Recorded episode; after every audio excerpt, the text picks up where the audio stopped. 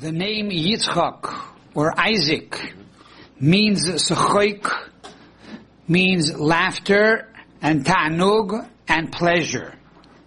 And because the word Yitzchak has a yud in front of it, it alludes to the world to come in the future. As Yimaleis Chayk Pinu, then when Mashiach will come, our mouths will be filled with laughter. However, this comes about because of tshuva. When a Jew does tshuva, and returns to God, this brings God tremendous joy and pleasure, and God therefore gives us this joy and this pleasure. However, even now, a person that does tshuva brings about true joy and laughter to God, because the Torah says that why was Yitzchak called Yitzchak? Because chayk asali alikim, because God made me laugh. In other words, even in the past tense. And therefore, by doing tshuva, one, even in this world, enjoys the advantages of joy and pleasure. The gematria of Yitzchak is 208. 208 is eight times the name of God's name. The tetragrammaton is 26. 26 times 8 equals 208. We know that Mashiach is connected to 8, as it says that when Mashiach will come, the kinor, the harp in the temple will be of eight strings. Because 7 represents nature, and 8 represents a number beyond nature. And therefore Yitzchak truly alludes to the world to come, to the future. Furthermore, we find in the Torah that the Torah says Yitzchak ben Avram, Avram Yitzchak. Pertaining to Yitzchak, it says that Yitzchak was the son of Avram, and Abraham gave birth to Yitzchak. And the question is, why does the Torah repeat itself? There are many answers to this question, but according to mysticism and Chassidus, the answer is that Abraham and Yitzchak represent two paths in one's service to God. There's the path of Abraham and serving God with love. And then you have the path of Yitzchak, serving God with fear. In love, there are two levels. In fear, there are two levels. You have the lower level of fear, which is called Yireh Tata, and the higher level of fear, which is called Yireh La. What is the lower level of fear? The lower level of fear is simply fear and dread of punishment. That if God forbid you violate this, this mitzvah or you perform this sin, then God will strike you down. You will die at a young age. You will suffer in this world. Or furthermore, you will lose your place in paradise in the world to come. That is the lower level of fear. The higher level of fear is fear of awe and shamefulness. In other words, you're not concerned that if you violate this mitzvah, God is going to punish you. You're, you're beyond that. You love God and you respect God. And because of your respect and you hold God in such high esteem that you are simply ashamed if in any way you have not lived up to your potential. And therefore, you are awe-stricken by God's, God's reality. In love, there are two levels of love. The lower level of love is uh, I do a mitzvah, I give charity, because God will pay me back five times the amount, ten times the amount, etc., etc.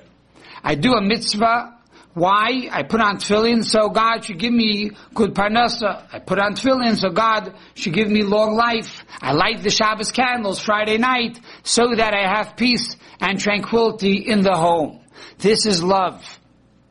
Love for the sake of reward. Then there's a higher level of love. And that is one serves God not for the sake of reward, but simply like a servant who serves his master out of love. And therefore the Torah says that they are both correct. One may serve God out of love for reward, and one may serve God out of fear and dread of punishment. However, hopefully one will mature and acquire additional knowledge and understanding and appreciation for God and Torah, and therefore serve God out of love, not for reward, and serve God out of awe, not out of fear. And therefore says the Torah, first of all, Yitzchak was the son of Abraham. And that is first there is fear of punishment. And then there is Avraham, which is reward for good deeds. However, a higher level is Avram, Hoilides Yitzchak. Avram gave birth to Yitzchak, and that is first you have love of God, not for the sake of reward. And then you have the ultimate level, which is Yitzchak, and that is awe of Almighty God. And this also explains and sheds some light on the word Yitzchak. If you take the letters of Yitzchak, you have a Yud, a Tzadik, a Ches, and a Kuf. What do these four letters represent? So Yud is ten. And that is Avram Avinu's ten tests that he was given by God. And primarily the tenth test where he was asked to put Yitzchak, Isaac on the altar. And then you have Tzaddik, which is 90. Sarah was 90 years old when she gave birth to Yitzchak. Ches is 8, implying that Yitzchak was the first Jew to be circumcised at 8 days old, in contrast to Abraham that was 99 years old. And Kuf, the final letter in the word Yitzchak, which alludes to Abraham being 100 years old when he gave birth to Yitzchak. This is on a level of pshat, the simple interpretation, but on the level of, of drush and soid, we can say that the yud of Yitzchak, which is the smallest letter in the Torah, represents the concept of bitul, self-nullification. As we know the story in the Medrash that Yishmael told Yitzchak, look, I was circumcised when I was 13 years old. And I made a rational decision to perform this mitzvah. You were only eight days old. You had no choice. So Yitzchak turns to Yishmael and says, look, you are priding yourself with one limb. That you are willing to give one limb to God. If God would ask me to give my entire body to God, I would do that also. And therefore, it was after these words that God tells Abraham, take your son Yitzchak and put him on the altar for a sacrifice. So here we find in the very first letter of the word Yitzchak, the letter Yud, Yud represents total nullification to the will of God. And then you have the tzaddik of Yitzchak, which represents Sechoik, that Yitzchak did God's work and God's mission in this world with tremendous laughter and joy. And then you have the letter Ches, which is Chachma, intellect, and then you have the letter of Kuf, which is Baal Tshuva. The letter Kuf has the left line that goes beneath the baseline, implying one that has gone out of the realm of holiness, one that has violated the Torah, and now he comes back and he becomes kadosh, he becomes holy. This is the Baal Tshuva. A Baal Tshuva, one who returns to God, brings God the ultimate joy and the ultimate laughter. And this is the concept of Yitzchak representing the idea of returning to God, the idea of tshuva, and the idea of joy and laughter. We find that Yitzchak can be spelled two ways. One is with a tzaddik and one is with a sin. The difference is that a sin equals 300, a tzaddik equals 90. 90 minus 300 equals 210. And therefore Yitzchak says, to Almighty God, if you will diminish my name in order to diminish the suffering of the Jewish people, then do so. And therefore, Yitzchak's name is changed from a shin or a sin to the letter tzaddik, which is 90 instead of 300. And therefore the Jewish people don't go down to Egypt for 400 years of suffering, but rather they only go into Egypt for 210 years. And this sheds light on the Gemara in Shabbos, Peites on the Bays, page 89, side 2. It says over there a very interesting story that Asid Lavai, in the world to come, God will turn to Avram and say, you know, Benecha Chatuli, your children have sinned before me. What does Avram Avinu say to God? Ah, God, forget about it. Just erase all those sins in honor of your holy name. God turns to Yaakov.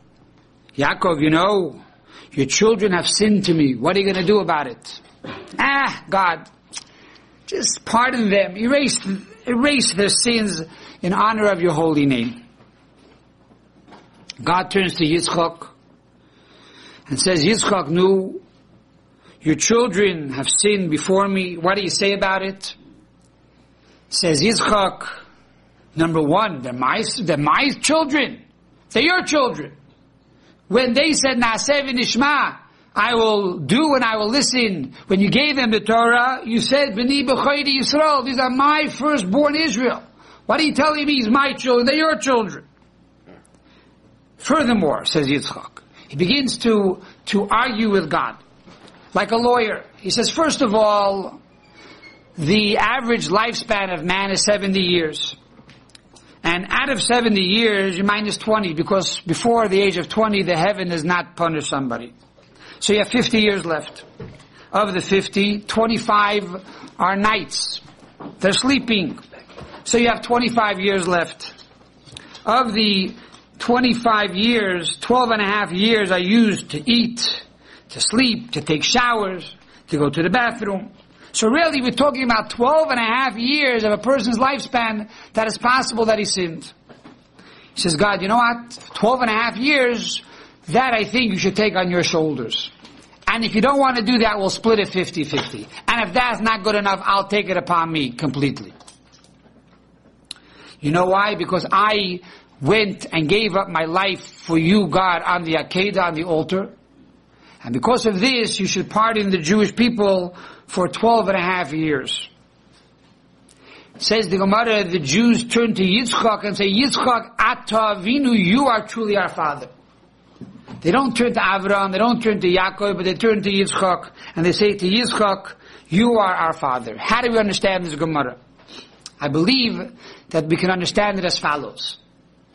The Gemara said earlier, after God goes to Avram, and then he goes to Yaakov, and they both tell God, ah, Yimachu, just erase it.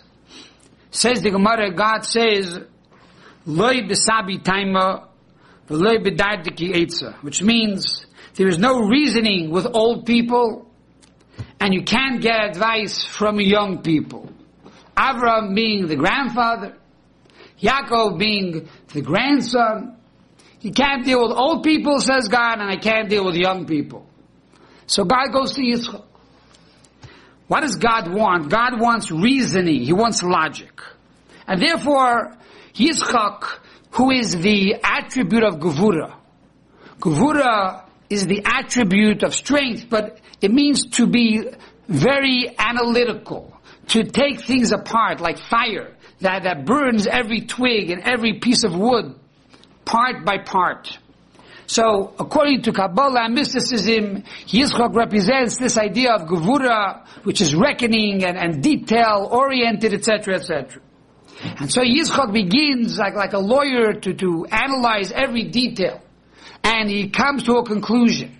And that is ultimately, after a person's entire lifespan, maybe this 12 and a half years, that one is capable of really violating the laws of God. And then he says, I'm willing to give myself up because I lie down for you on the Akedah. In other words, what Yitzchak is saying is that ultimately a Jew will come to the realization that God is true and that God is emes. Because Yitzchak represents the idea of joy and laughter and tshuva. The idea of tshuva is that we return to God not because we have to serve God. We return to God not because things are so bad that we have no other choice. But rather a Jew returns to God after he analyzes the entire world and what life is all about. And he weighs the pros and cons of life. One must come to the realization that something which is permanent is true and something which is temporary cannot be true. And the only permanence we have in this world and something that is truly everlasting is God and Torah and mitzvahs. And therefore Yitzchak is the one that represents this concept of tshuva. And Yitzchak represents this idea of simcha, tremendous joy. To have true joy, you have to have true bittul and self-nullification. And this is also the pasuk that Yitzchak says, Yitziyah mechoshev Yinatek, which means he will bring and take them out of darkness and the shadow of death and sunder their bonds from them. This too represents tshuva. Tshuva from his hapcha transformation. Not that you run away from the bad, but you desire to return there.